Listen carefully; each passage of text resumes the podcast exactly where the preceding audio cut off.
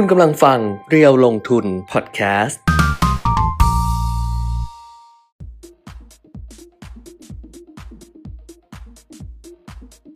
สวัสดีค่ะสวัสดีครับ อัปเดตเทรนด์ลงทุนนะคะ วันนี้สุกร์สุดสัปดาห์ 21 ตุลาคม 2565 แล้วจะเป็นวันศุกร์ที่หยุด 3 วันต่อเนื่องครับ เสาร์อาทิตย์จันทร์ได้อือฮึได้หยุดนะคุณเปรมในรอบเนี้ย อ๋อไม่ได้หยุดสิ เอ้อเพราะงานอาทิตย์หน้าต้องส่งมีเป็นสิบสิบชิ้นเลยนะ จะได้หยุดได้ยังไงก็คือทำแผนเองไง ก็จะทำไว้หลังคือเดืหลัอนงวันหยุด เดือนเนี้ยวันหยุดเยอะมากเลยอืมคือหยุดหยุดต่อเนื่อง4วันแล้วก็หยุดเออต่อเนื่อง3วันเออใช่ปะเออแต่ว่าไม่ได้หยุดเลย ไม่ได้หยุดเลยเออไม่ได้หยุดเลยไม่ได้หยุดเลยเออตามนั้นอืมทุกคนกดไอ้นี่มาเลย แคนนี่ดิฉันกดแคนกดแคนโอเอนะโอเอนะเอออย่างเอนี้อปกติดิฉันกดเลิฟไง วันนี้ดิฉันกดแคร์โอเอให้คุณเปียมิตรอืมเอออะถอดอ้าวแมสต่อเป็นวันที่สองเพราะครัว่าบหายใจไม่ออก แต่ว่าอืมถอดแมสก็ไม่ดีนะเออหน้ามันแบบทำไมน้าอะนดีไหมฮะใช้ได้แล้วหรอใช้ได้แล้วไม่ได้ไม่ต้องไปหาเพหมราะอไม่ เพราะว่าเราก็คงไม่ได้ใส่แมสไปตลอดชีวิต มันก็ต้องมีการถอดแมสอย่างนี้แหละคือยังไงมันก็ต้องถอดแมสไงเออเอออ่อะ นะก็ทักทายกันเข้ามาได้เหมือนเดิมฮะเหมือนเดิม ใช้ภาษาเพี้ยนไม่ได้ใช่ไหมภาษาปูนเนี่ยนอนน้อยจริงๆด้วยเราอะอืมไม่ใช่สิมันภาษาภาษาพิมพ์เขาไม่ใช่พูคดนกัอื่นเขาพูดได้ไงอะเหรอ เออเขาจะพูดแบบว่าแบบว่า อุ้ยวันนี้คนน้อยเกินปุยมุ้ยอย่างเงี้ยเขาก็พูพูดดได้ได้ไงแต่คุณเออปิงไม่พูดเกินปุยมุ้ยอย่างเงี้ยมันไม่ได้ไม่ได้ หรือเหมียนเดิมนะเออไม่ใช่เราอ๋อเออคุณเอาแค่นี้พอเข็นรถที่เขามีคนอยู่อะพอละเออเออเข็นรถที่เขาสตาร์ทเครื่องไว้อะสตาร์ทเครื่องไว้เปิดแอร์ไว้แล้วมีคนอยู่ในรถอะเออเออแล้วคุณไปเข็นรถเขาเอาเอาแค่นั้นอะเอาแค่นั้นอะพอแล้วชีวิตคุณอะเอออย่าไปเหมียนเดิมเกินปุยมุ้ยไหนพูดเกินเกินปุยมุ้ยสิ เกินปุยมุ้ยโอ้โห ไม่มีคนเข้ามาดูเลย YouTube เนี่ยเอ้าอาทยอยเข้ามาแล้วอะเหมือนอารมณ์เสียเอออ้าวเหมือนอารนะมณ์เสียก็อ่าเมื่อวานนี้พูดถึงตัวเลขของโควิดจีนอืมนะครับ ว่ามีแนวโน้มดีขึ้นนะตอนนี้ลุ้นว่าให้ต่ำกว่า 200 นะอืมเมื่อวานก็ 200 ต้นๆวันนี้ก็ 214 200 ต้นๆนะครับ พอพูดไปปุ๊บ ในตอนเช้าของเมื่อวานเนี่ย พอช่วงสายๆหน่อยอืมเที่ยงเที่ยงๆบ่ายๆเนี่ยนะค่ะเออมันก็จะมีข่าวออกมาทันทีเลยนะครับว่าจากบูมเบิร์กว่าจีน เล็งผ่อนคลายมาตรการโควิดหนุนการท่องเที่ยวนะกลายเป็นข่าวดี อันเนี้ยทำให้ค่าเงินบาทในช่วงบ่ายของเมื่อวานเนี่ยอืมแข็งขึ้นมาเลยแข็งมากแต่เดี๋ยวเดี๋ยวคุณแก้มต้องดูค่าเงินบาทเช้าวันนี้อีกที เพราะว่าพอจีนผ่อนคลายปุ๊บเนี่ย ทุกประเทศได้ประโยชน์หมดเออแต่เราดูเฉพาะประเทศไทยโอ้โหประโยชน์มหาศาลเราได้เยอะสุดแหละใช่อืมนะครับค่าเงินบาทแข็งขึ้นมาทันทีเลยเมื่อวาน 60อ่า0.6เปอร์เซ็นต์กว่า0จุดตีไป0.7เปอร์เซ็นต์มันกลับไปที่ช่วงมเดียวนะมันกลับไปที่นี่ก็เดิมอ่อนไปอีกแล้วมัอ่อนไป0.6ละอ่อนอีก0.6เปอร์เซ็นต์ใช่เออนะครับน่าจะเป็นตลาดบอลของสหรัฐเออนะแต่ว่าเมื่อวานเนี้ยพอมีข่าวไอจีนออกมาเนี่ยเอ่อก็ก็ค่าเงินบาทก็แข็งค่ะ นะครับเพราะว่าจีนนี่จะพิจารณาลดการกักตัวนะเอาคือคือเขาจะผ่อนเป็นเป็นเป็นสเต็ปสเต็ปไปก่อนเป็นเฟสไปอืมค่ะลดระยะเวลากักตัวเหลืออาเป็น 2 วันในโรงแรมแล้วก็อีก 5 วันที่บ้านอืมนะครับอะไรอย่างเงี้ยอืมนะแล้วก็คนที่จะเดินทางเข้าประเทศจีนเดิม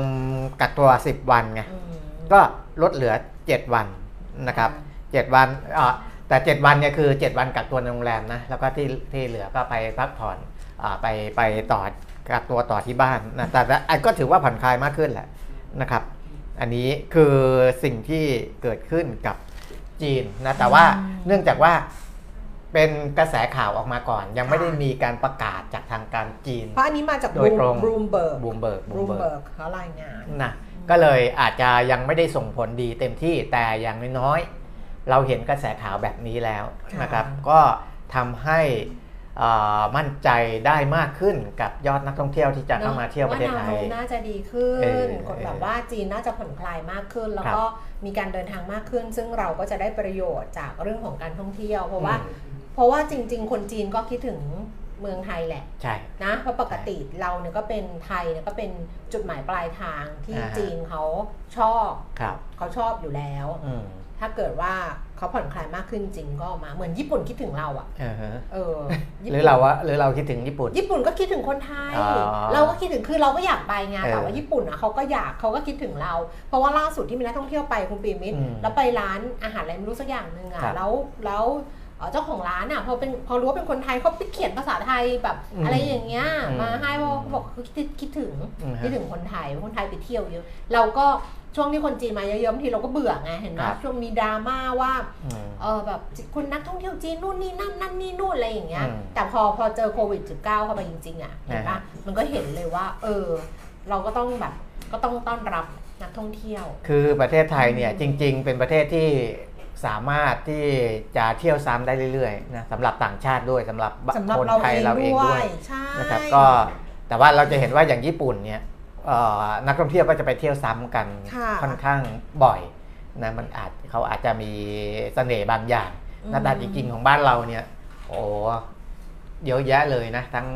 ทั้งจะมาดูศิลปะวัฒนธรรม สถาปัตยกรรมแบบไทยอืมๆหรือภูเขาทะเลน้ำตกอืมอะไรมีทุกอย่างนะครับ เพราะฉะนั้นประเทศไทยนี่เป็นเป็นประเทศที่แบบ จริง ๆ เที่ยวเที่ยวเที่ยวได้ไม่หมดอะจะได้ไม่หมเอดอเที่ยวได้ไม่หมดเออนะ คุณศักดิ์สิทธิ์คุณศักดิ์สิทธิ์บอกว่า สวัสดีครับ งานหนังสือพอจะมีหนังสือแนะนำไหมขอแนวประวัติศาสตร์หรือตำนานเทพเจ้ายุโรปอ๋อดิฉันไม่ได้เดี๋ยวนี้ไม่ได้ไปงานสัปดาห์หนังสือเลยเพราะว่าดิฉันน่ะจะไปร้านหนังสืออ๋อดิฉันไปร้านหนังสือ ไปช่วยอุดหนุนร้านหนังสือ ร้านหนังสือเล็กๆ เอางี้ได้ไหมอะเดี๋ยวดิฉันถามจากร้านหนังสือเออเออเออนะ เดี๋ยวดิฉันจะถามคือถามจากเจ้าของร้านหนังสือเจ้าของร้านหนังสือเขาจะรู้เขาจะมีแนว ใช่ใช่เออจะถามจากเจ้าของร้านหนังสือให้ว่าอืม ถ้าเกิดเป็นแนวนี้เนี่ยมีเล่มไหนที่น่าสนใจแล้วเดี๋ยวมาตอบให้กันละกันโอเคแต่ตอนนี้ร้านหนังสือยังไม่เปิดเขาเปิดโอเค11 โมงเดี๋ยวดิฉัน inbox ไปถามให้ครับหรือไม่ไอ้ทีก็ถามลูกให้เออเขาก็แนวเขาก็แนวนี้เหมือนกัน ใช่เพราะว่าลูกสาวเขาจะอ่านหนังสือประวัติศาสตร์หนังสืคอรับอะไรอย่างเงี้ยแบบเยอะมากค่ะอืมเดี๋ยวเดี๋ยวถามให้กันละกันนะอืมแต่ว่าถ้าเกิดนึกเองนะช่วงนี้ไม่ได้อ่านแล้วก็มีหนังสือที่เขาส่งเขาให้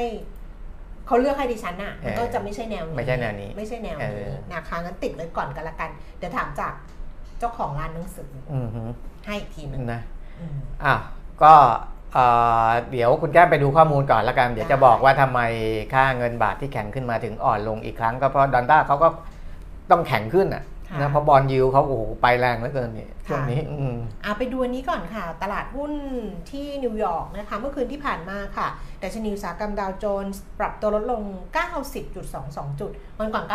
99.99เอออันนี้ 90.22อ่าฮะลงไป 0.3%นะคะ แล้วก็ไปปิดที่ 3333 แล้วช่วงนี้ช่วงนี้ดาวโจนส์ดาวโจนส์ชอบเลขเลขตองเลขเบิ้ลน่ะเออสามศูนย์สามสามสามอ๋อ เลขสามหลายตัวเลย ดาวโจนส์ชอบเลขตองเลขเบิ้ลเออฮะเออฮะชาวชาวๆเวลาส่งสติกเกอร์ให้อะว่าแล้วต้องรักเสมอเบอร์ตอง เป็นสติกเกอร์ตัวเขาเองใช่ไหมไม่รู้จำไม่ได้ เพราะเพราะพวกพวกเนี้ยเขาจะมีสติกเกอร์ตัวเองไงอย่างเอออ่าพี่ป๋องกำพลเนี่ย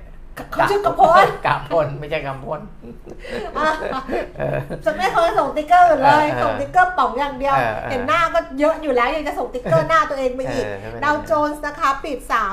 3,333 จุดค่ะ NASDAQ ก็ลงไป 65.67 จุด 0.61%แล้วก็ S&P 500 ค่ะ ลดลง 29.08%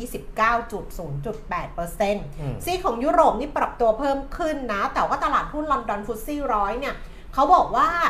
หลังจากมีข่าวเพราะว่าเมื่อวานเนี้ย เออคือหลังคุณปีมิตรเล่าไปเรื่องของรัฐมนตรีว่าการกระทรวงการคลัง ครับ ที่บอกว่าถูกปลดอืม ใช่ไหมอ่าแต่ว่าหลังจากนั้นไม่นานก็คือนายกรัฐมนตรีอืมลิสทรัสอืมฮึเอ๊ะถูกไหมถูกถูกเลยลิสทรัส อืม ก็ประกาศคือคือลาออกจากตำแหน่งหัวหน้าพักอะ เออ ก็ทำให้ต้องออกจากตำแหน่งนายกรัฐมนตรีเนี่ย อืม ไปโดย อัตโนมัติ ครับ จะใช้เวลาเป็นนายกใน 44-45 วันนี่แหละ อืม อืมก็ลาออกไปแล้ว แล้วบอกว่าช่วงที่ลิสทัสประกาศลาออกอะค่ะ ครับดาวเออไม่ใช่ดาวโจนส์ฟุตซี่ร้อยก็ปรับตัวเพิ่มขึ้น อ่าค่าเงินปอนด์ก็กลับมาแข็งค่าขึ้นอืม อะไรอย่างเงี้ย แต่ว่าพอปิดตลาดสำหรับเมื่อวานนี้นะคะ ฟุตซี่ร้อยเนี่ยปรับตัวเพิ่มขึ้น 18.0.27%ค่ะอืม CAC 40 ตลาดหุ้นปารีสฝรั่งเศสเพิ่มขึ้น 46.0.7%แล้วก็ดัคแฟรงก์เฟิร์ตเยอรมนีเพิ่มขึ้น 26.0.2%อืมในเอเชียเช้านี้ก็ลงแบบสลับกันนะแต่ไม่เยอะนะคะ เพราะว่านิเกอีเนี่ยล่าสุดคือลดลงไป 55.37.0.2%ห่างเสียงฮ่องกงลงไป 70.0.4%แล้วก็เซียไซ300 ตลาดหุ้นเซี่ยงไฮ้ เพิ่มขึ้น 2.6%อืม2.6 จุดครับ 0.07%อืมอะกลับมาดู ตีตั๋วกลับมา ที่ท่าอากาศยานจวนภูมิอืมคือไปทั่วโลกมาแล้วเออกลับบ้านเรา กลับบ้านเราอ่าฮะดัชนีรักจากสวนภูมิก็ขึ้นแอร์พอร์ตลิงครับ ไปลงที่มักกะสันอ่าฮะเอ้ย เอ๊ะตรงนี้เรียกอะไรไม่ใช่มักกะสัน มักกะสันสิ ไม่ตรงนี้แต่ปลายทางมักกะสันแต่ยังไม่ปลายทางนะ แต่ว่าเป็นชุมทาง มักกะสันไงเออแล้วก็มุดใต้ดินไงเออใช่ไหมใช่อ่าลงลงสถานีมักกะสันแล้วก็อืมมุดใต้ดินนะฮะ MRT เออไปโผล่ที่ศูนย์วะสถานีศูนย์วัฒนธรรมครับแล้วเดินย้อนมาเออตลาดหลักทรัพย์เพื่ออ๋อพูดพูดเพื่อเอออ้าวเออไม่รู้แบบมัน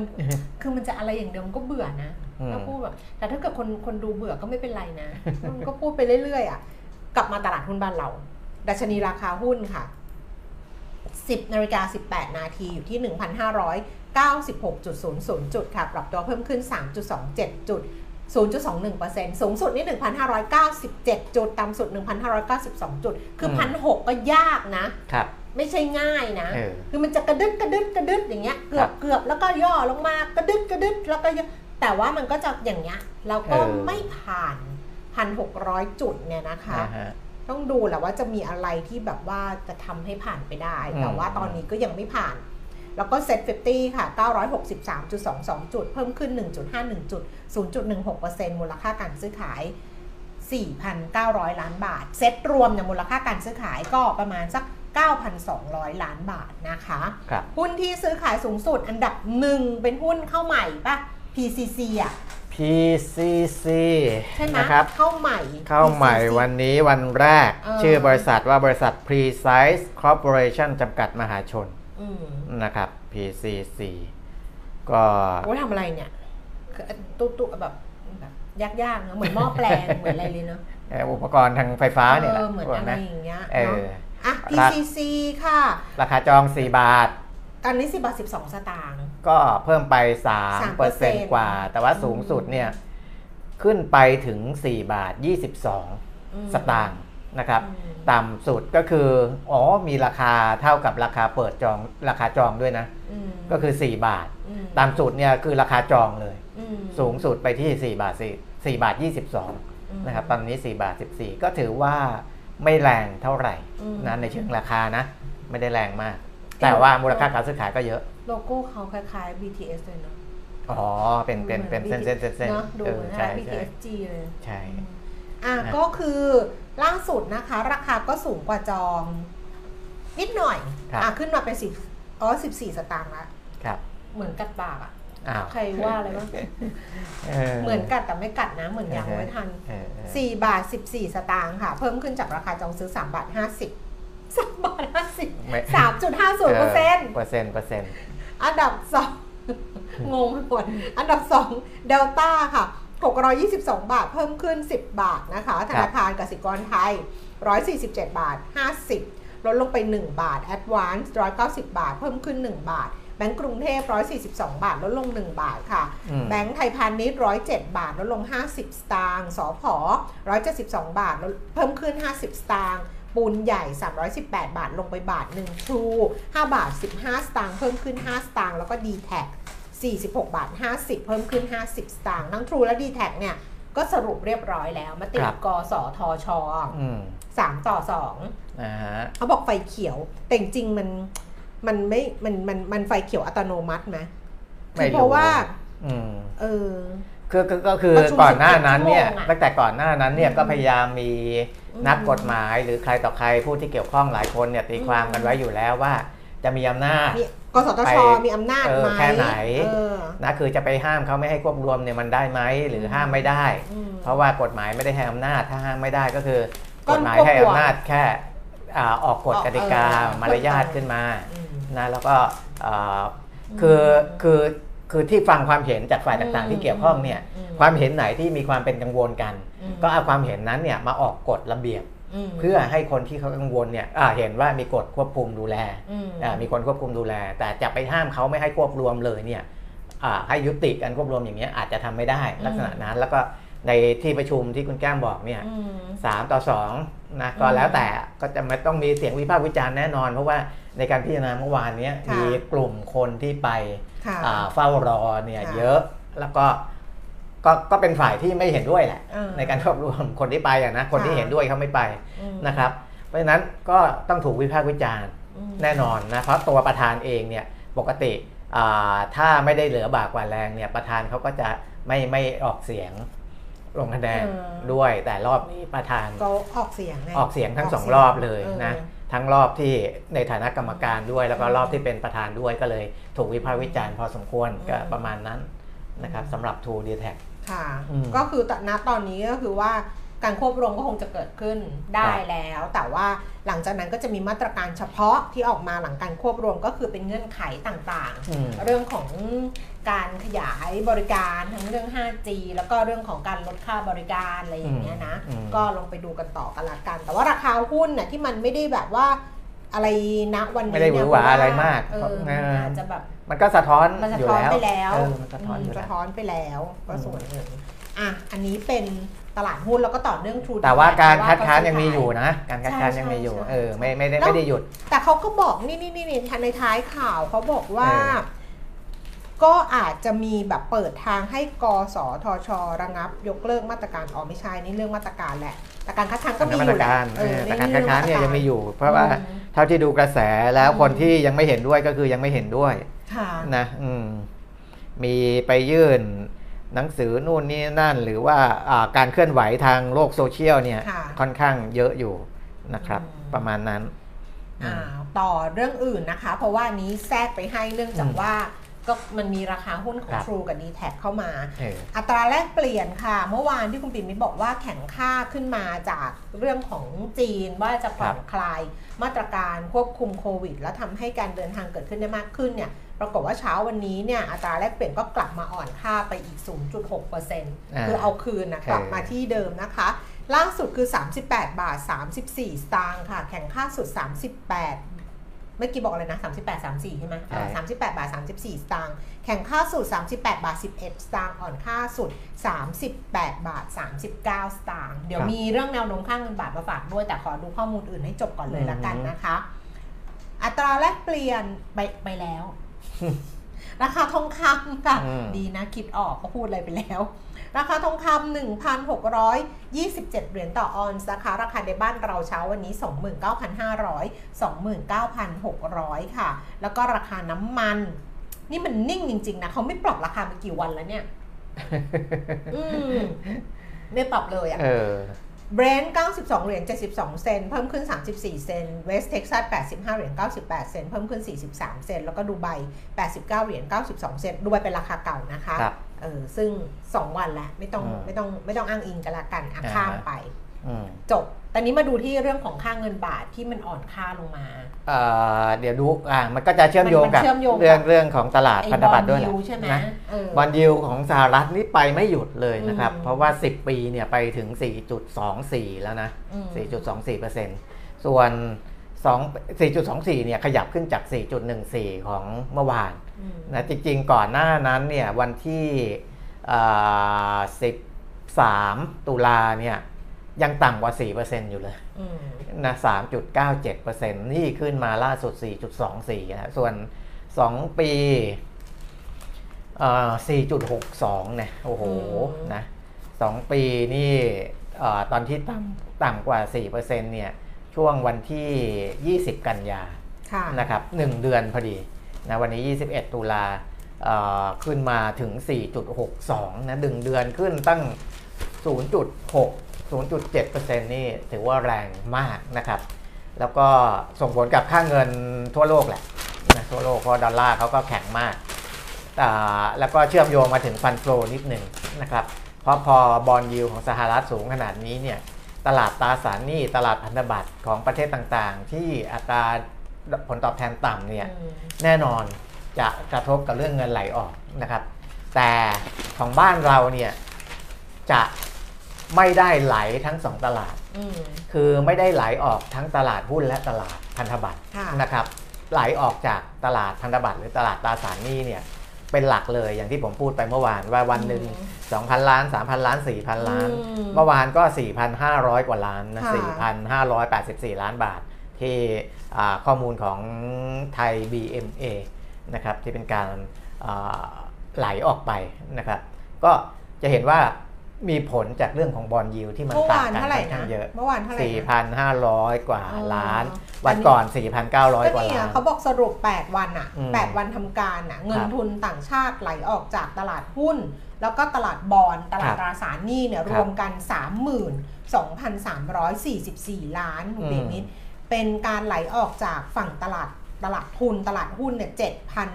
7,347 ล้านครับเมื่อวานกลับมาซื้อสุทธินะคะ แต่ว่าโอ้8วันเนี่ยก็ยังไหลออกสุทธิสำหรับตลาดหุ้นเนี่ยอืม7,300 ล้าน แต่ว่าตลาดตราสารหนี้เนี่ยขายสุทธิรวมกันเกือบ 25,000 ล้านอะใช่24,997 ล้าน ซึ่งก็นั่นแหละมาจากออกไปเรื่องขตองลอดส่วนต่างส่วนต่างขมันดเยอะมากบี้มันเยอะเอมากอนะครับ ส่วนในตลาดหุ้นเนี่ยตะต่างชาติเนี่ยพลิกกลับมาซื้อสุทธิอย่างที่คุณแก้มบอกนะอืมเมื่อวาน2,547 ล้านบาค่ะทนะครับแล้วซื้อเยอะด้วยนะครับเป็นกลุ่มหลักที่อ่าไอสัดส่วน Market Share ฝั่งซื้อเนี่ย57.4%ของทั้งตลาดเลยอืมนะครับถือว่าเป็นกลุ่มหลักที่อ่าหนุนดัชนีของบ้านเราเมื่อวานนี้เลยนะครับอืมกองทุนนี้ก็กลับมาขายสุทธิเล็ก ๆ 4,000อ่า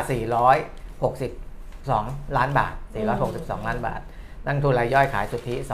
2,234 ล้านบาทนะครับอืมพอร์ตโบรกเกอร์ซื้อสุทธินิดเดียว 149 ล้านนะครับก็จะเห็นว่านักลงทุนต่างชาติเนี่ยถ้าพูดถึงตลาดหุ้นก็ยังไม่ได้กังวลอะไรมาก ถึงแม้ว่าค่าเงินเราจะเอ่อยังไม่ค่อยเสถียรอืมนะแต่ว่าในตลาดบอลอืมก็อาจจะสะเทือนนิดนึง เพราะว่ามันเทียบเคียงกันได้โดยตรงอ่านะหักกลบอะไรต่างๆ แล้วเอ่อ ส่วนต่างขนาดนั้นเนี่ยมันก็มันก็มีผลแหละมันก็มีอันนี้ผลอยากอ่านอันนี้ยาวๆได้ไหมอะ ได้ เพราะว่าอ่านดูแล้วแบบเออของอืม กรุงศรีอะค่ะ ครับ คุณรุ่งสงวนเรืองนะคะ ผู้อำนวยการฝ่ายส่งเสริมธุรกิจ และกำกับดูแล global market ของธนาคารกรุงศรีบอกว่าเขาก็อธิบายว่าเอ่อหลังจากค่าเงินบาทเนี่ยอ่อนค่าใกล้ระดับ 38 บาท 50 สตางค์ก็เชื่อว่าแบงก์ชาติ อาจจะเข้ามาดูแลบ้าง เพื่อไม่อืมให้มันเกิดความผันผวนมากไปครับก็ส่งให้ส่งผลให้เงินบาทเนี่ยกลับมาแข็งค่าเล็กน้อย แล้วก็บอกว่าสถานการณ์ตลาดโลกช่วงนี้เนี่ยมันค่อนข้างอึมครึม จริง ๆ ก็เหมือนคุณเปลี่ยนมีพูดนั่นแหละ โดยถ้าดูจากอัตราผลตอบแทนพันธบัตรบอลยิวรัฐบาลสหรัฐรุ่น 10 ปีที่มันทะลุ 4%ทำนิวไฮครั้งใหม่ ตั้งแต่ปี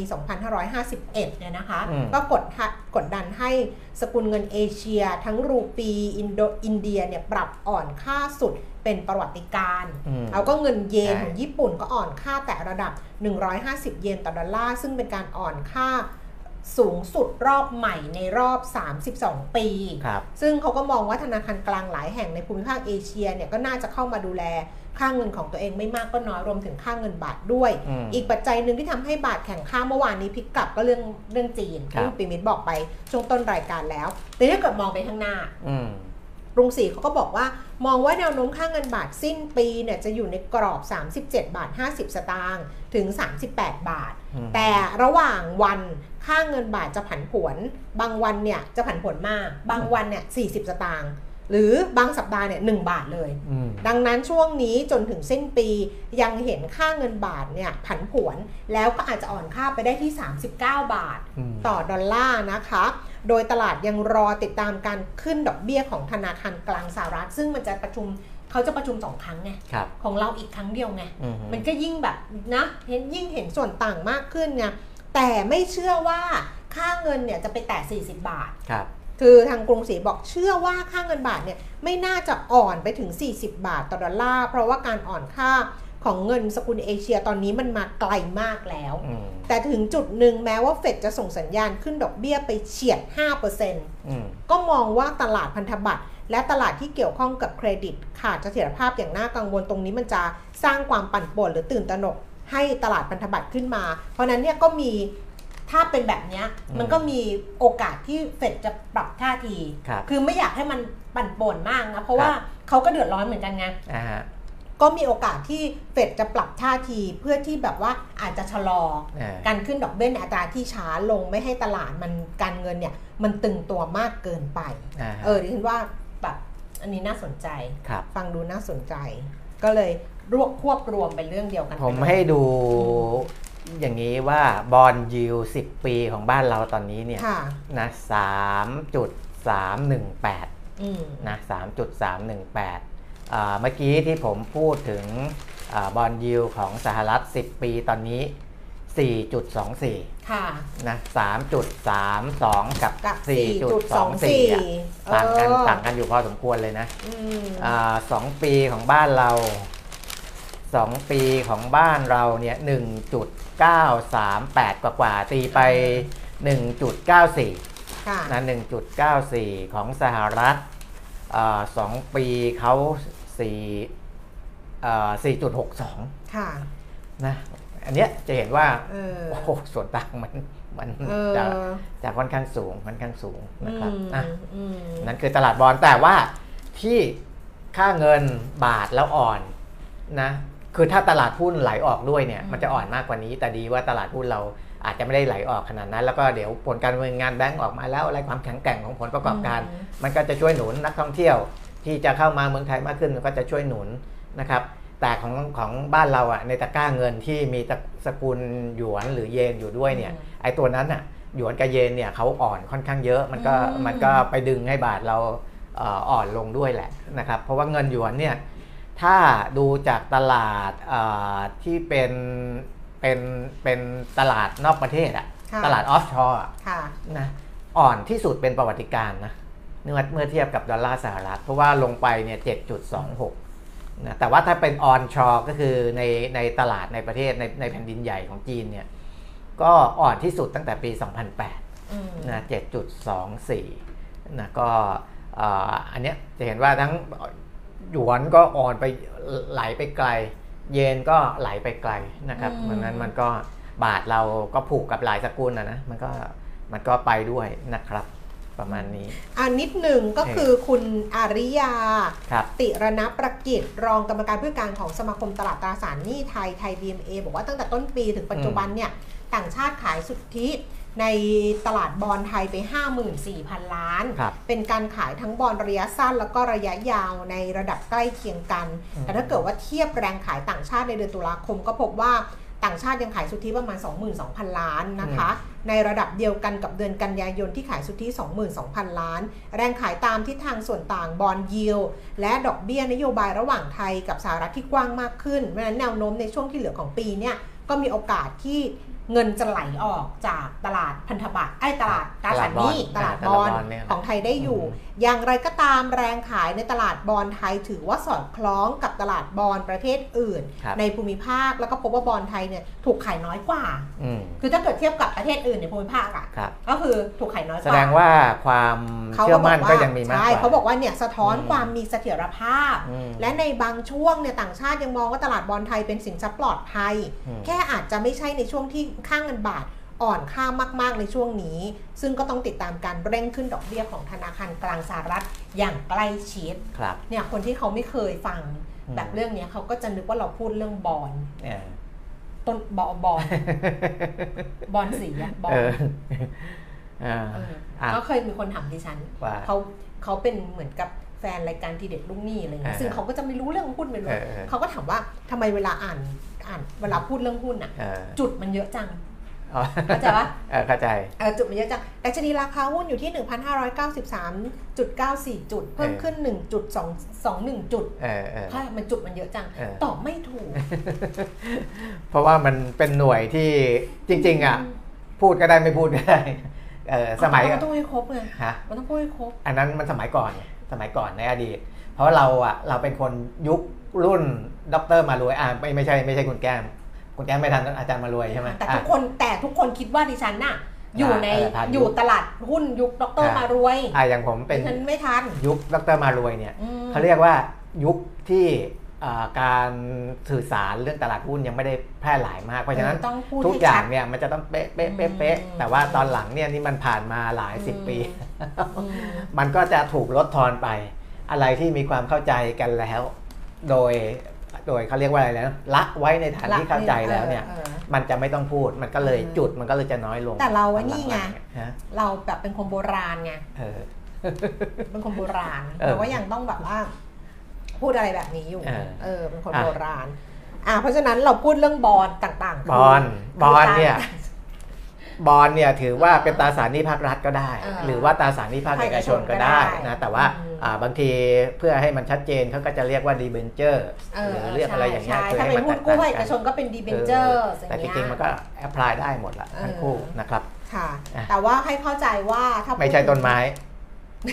หนึ่งคือที่พูดถึงบอลไม่ใช่เออต้นไม้แหมคนดูเรารู้อยู่แล้วเออบอลไม่ใช่ต้นไม้แล้วสองคือ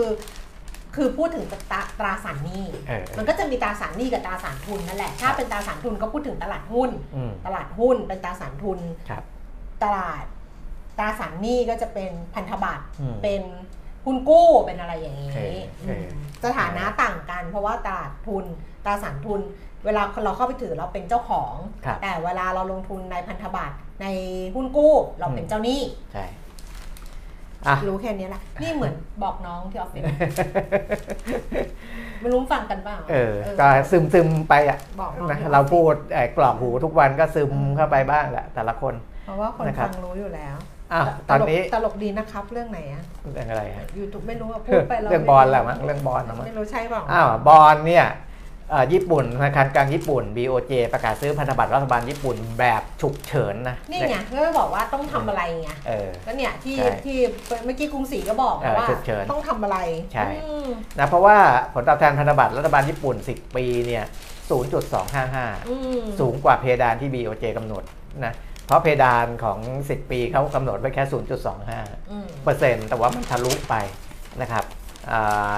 และถือเป็นครั้งแรกในเดือนนี้ที่ BOJ เข้าซื้อพันธบัตรแบบฉุกเฉินมเพื่อดึงอัตราผลตอบแทนให้กลับคืนสู่เป้าหมายนะมคือเขาก็บริหารจัดการค่ะนะไม่ไม่ไม่ใช่ว่าปล่อยให้ให้อ่าใช่ผลตอบแทนบอกมันมันไม่ได้หรอกอืมอืม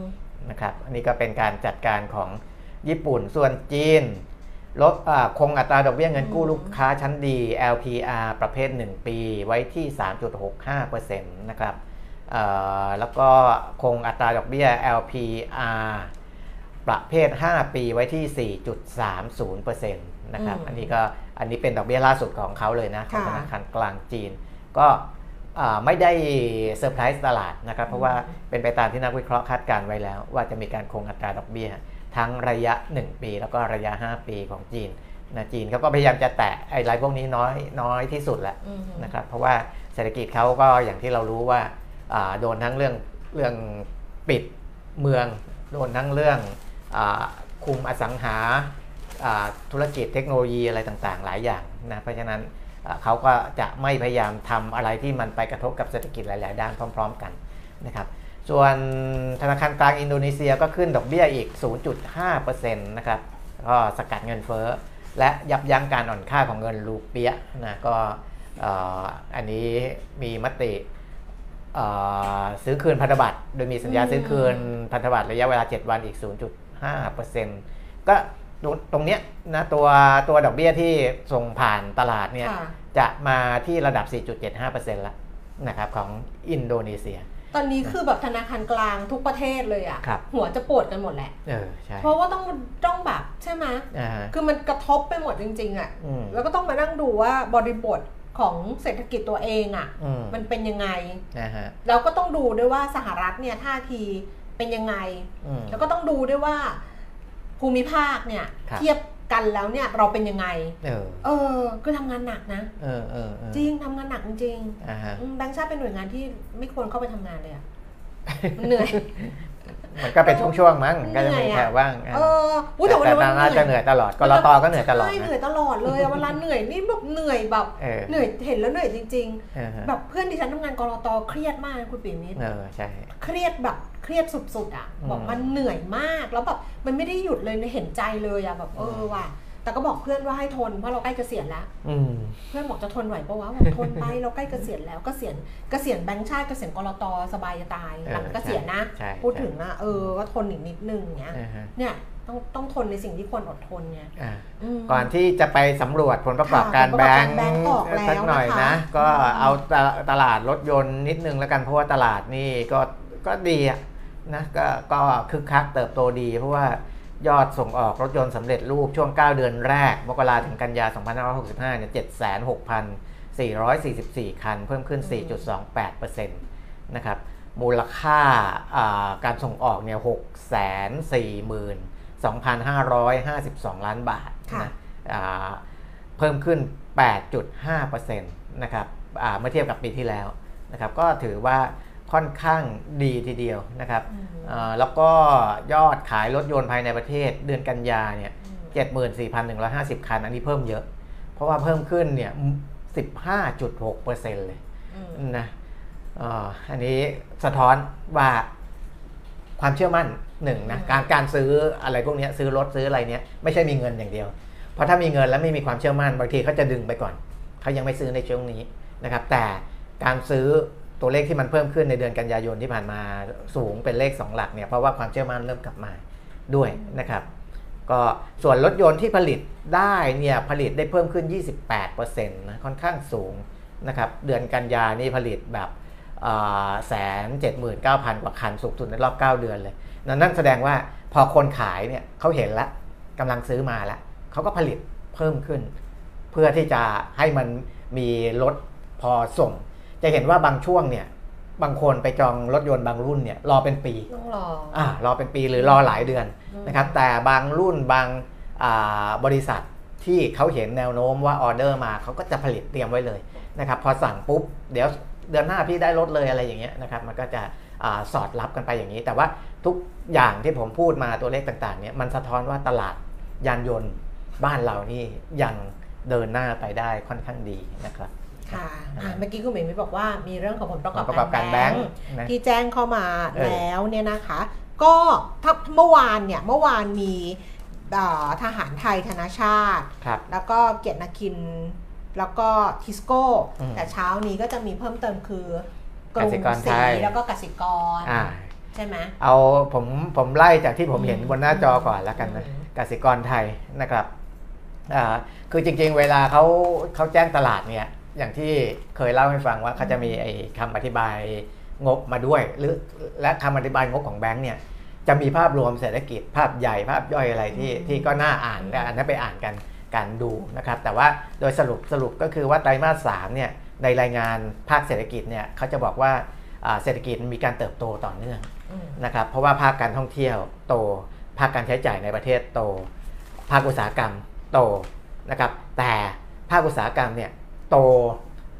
เอ่อไม่ใช่ในระนาระนาระนาบเดียวกัน แล้วแต่ว่าภาคอุตสาหกรรมไหนนะค่ะการฟื้นตัวเนี่ยมันแตกต่างกันในแต่ละแต่ละธุรกิจแต่ละอุตสาหกรรมแต่ละเซกเตอร์ การส่งออกมีสัญญาณชะลอตัวอืมอันเนี้ยมันจะไม่ได้โต เพราะว่าเราเคยเล่าให้ฟังแล้วว่า เป็นไปเป็นเป็นไปทั่วโลกนะครับ ว่ามันมีสัญญาณชะลอตัว เพราะว่ามีสัญญาณเศรษฐกิจถดถอยออกมาตั้งแต่อ่า ช่วงกลางๆปีแล้วนะครับก็เลยทำาให้สัญญาณส่งออกชะลอตัวบ้าง แต่ถ้าดูตัวเลขของบ้านเราส่งออกไม่ได้แย่นะครับไม่ได้แย่นะแล้วก็ส่วนที่เหลือบทวิเคราะห์ของแบงก์ก็จะบอกว่ามีแรงหนุนจากการท่องเที่ยวนะครับ แต่ยังเผชิญกับการชะลอตัวของเศรษฐกิจโลก อันนั้นเป็นตัวหนุนกับตัวถ่วงของบ้านเราเนี่ย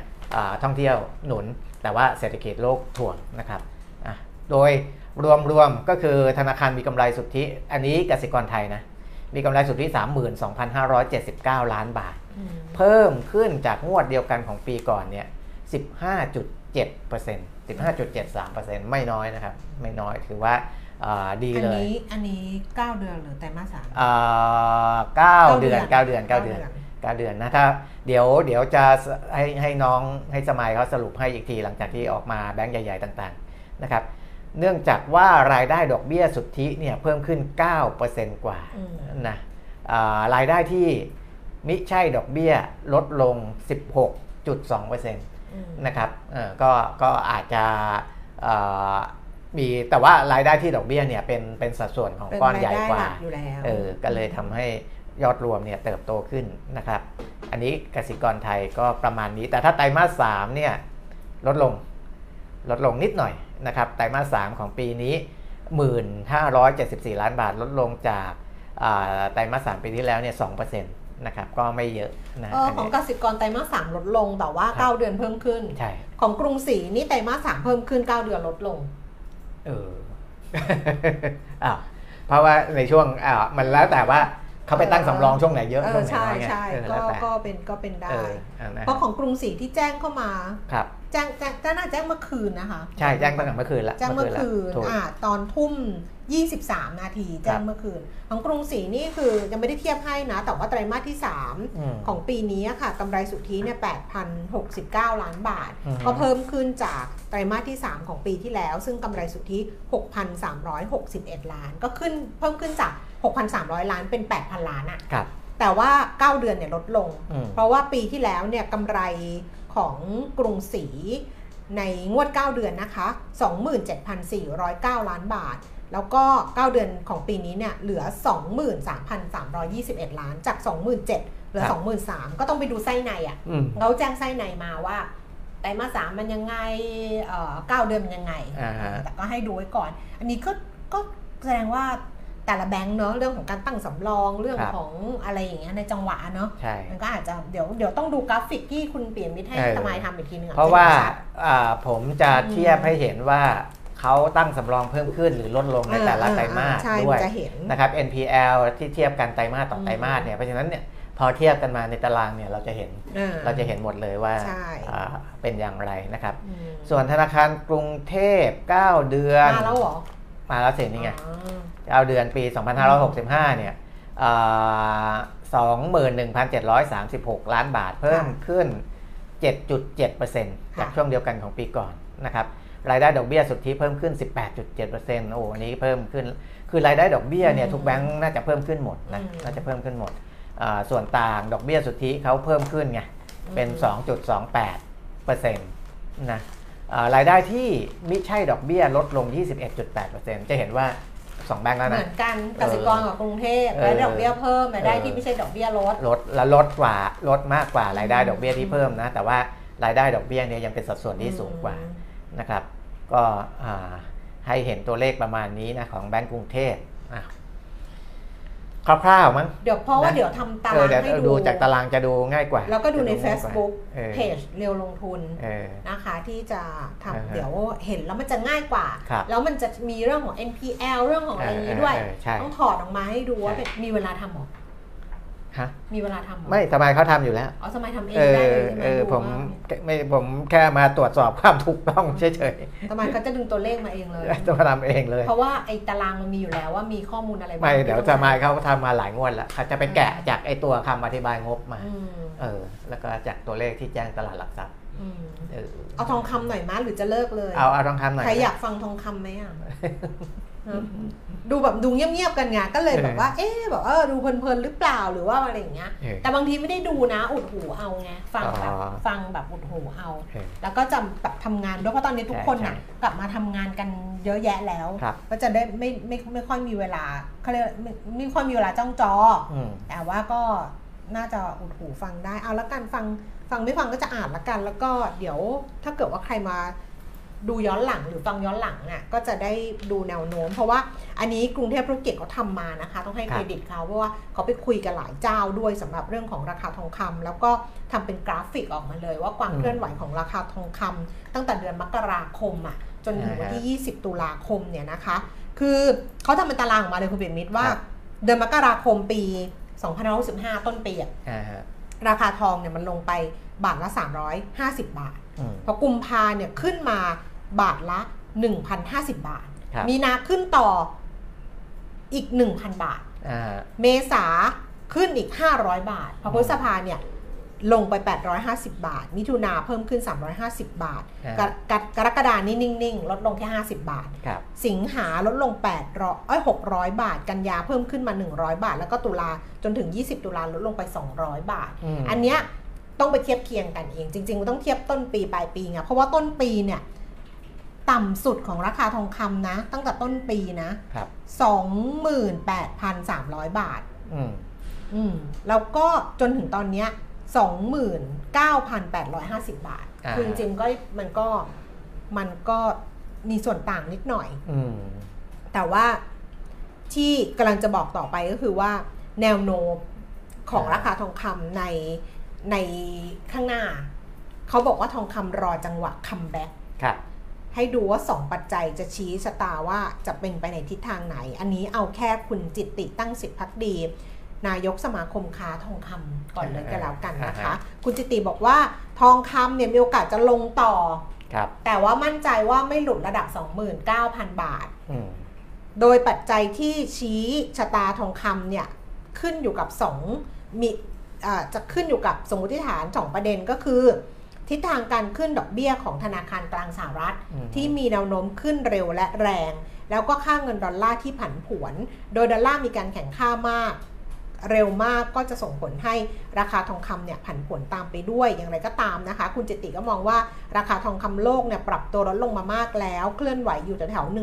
1,600 เหรียญต่อออนซ์ซึ่งถือว่าเป็นการปรับตัวลงมาค่อนข้างมาก ขณะที่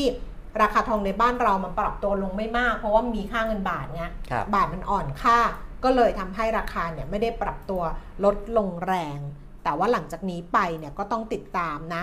มีโอกาสลดลงแต่ว่าจะไม่หลุด 29,000 บาท เหมือนกันกับคุณนัทพงศ์ฮิรัญยติตินะคะ ประธานบริหารกลุ่มบริษัทในเครือ MTS Go นะคะ ก็บอกว่า คือถ้าเกิดว่า เป็นอย่างที่ทุกคนคาดคือเฟดขึ้นดอกเบี้ย รอบสุดท้ายของปีนี้แล้วเอ่อราคาทองคำเนี่ยก็ไม่น่าจะร่วงมากไปกว่านี้แล้วอืมอืมเขาก็บอกประมาณนี้แหละในกรอบ 29,000 บาทสำหรับราคาทองในบ้านเรา ไม่น่าจะหลุดตรงนี้ไป ครับ แต่ว่าก็ลงได้อีก ตอนนี้มันเท่าไหร่อะ มันก็ 29 29,600 ขายออกนะอ่าฮะ29,550 อะ อาจจะลงไปได้ครับ แต่ว่าจะไม่หลุด 29,000 บาทเออเพราะว่าถึงแม้ราคาทองในตลาดโลกจะลง แต่ว่าบาทมันอ่อนอืมมันก็จะเต้าไว้ตรงนี้ครัอะบก็เผื่อใครอยากจะไป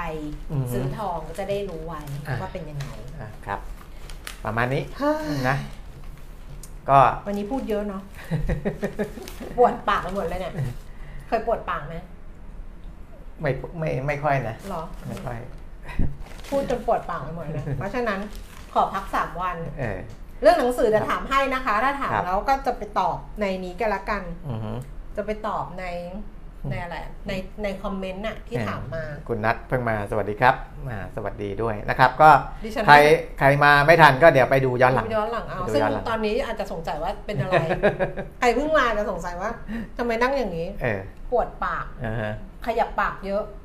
ปวดไปหมดเลยอะ วันจันทร์หยุดนะคะ เราหยุดกันเสาร์อาทิตย์จันทร์สามวัน แล้ววันอังคาร วันอังคารดิฉันไม่อยู่อ๋อเหรอใช่เดี๋ยวคุณอัจะงคารพูดคนเดีที่ยวไหมอังคารหน้านี่ยี่สิบห้ายี่สิบห้าใช่อ๋อคุณจะคุณจะพูดคนเดียวไหมเดี๋ยวดูก่อนถ้าเกิดยี่ห้าถ้าไม่เหนื่อยเกินไปก็ ก็เจอคุณเปรมมิตรเออถ้าเหนื่อยก็ไม่เจอคุณเปรมมิตรเพราะคุณเออเปรมมิตรจะต้องทำงานสามวันสามคืนนี้ด้วย นะคะเอาแบบนี้แหละเอาแบบนี้แหละครับนะเพราะฉะนั้นเจอกันเมื่อชาติต้องการ วันนี้เราสองคนลาแล้วสวัสดีสค่ะวัสดีครับ